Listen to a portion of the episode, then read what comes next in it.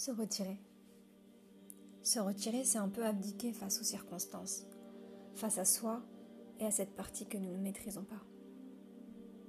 Se retirer, c'est essayer de mûrir un temps loin d'une terre familière, loin des êtres qui évoluent. Se retirer, c'est savoir être honnête avec soi et se remettre en selle, car à trop faire des plans sur la comète, nous finissons par donner plus de sens au rêve, sans se donner les moyens de l'accomplir. Se retirer, ce n'est pas être extrême.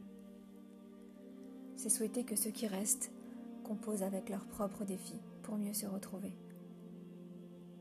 C'est opérer un rééquilibrage nécessaire. Se retirer, ce n'est pas être lâche, mais juste prendre cette petite distance qui vous permet de guérir et de retrouver la vue.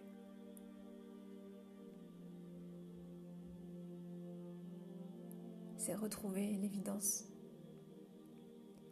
C'est lui donner une place centrale, c'est devenir plus fort. C'est demander à Allah de vous échouer là où il est bon de vivre, de chuter et de revenir.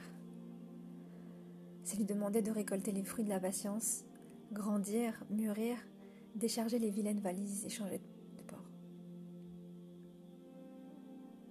C'est revenir à une phase de soi tout aussi vulnérable, fragile, mais tout aussi. C'est le faire pour soi et pour se laisser derrière. Se retirer, c'est, être honnête avec soi. Penser un peu à soi, dans un décor sinueux et trouble. C'est le faire pour soi et pour ceux qu'on aime. Et moi, je te vois, je te connais. Je te souhaite d'y parvenir. Je vous souhaite d'avoir le courage de vous retirer d'un décor, d'un emploi, d'une habitude, d'une situation, d'une relation quelque chose qui vous, qui dessert, qui vous entache le cœur, qui provoque une certaine sensation à la fin de la journée. Vous n'avancez plus et vous savez ce qui se passe à l'intérieur. Puisse va nous guider vers ce qui répond à nos besoins et à ce qui est bon pour chacun, car lui seul connaît le poids que chacun porte.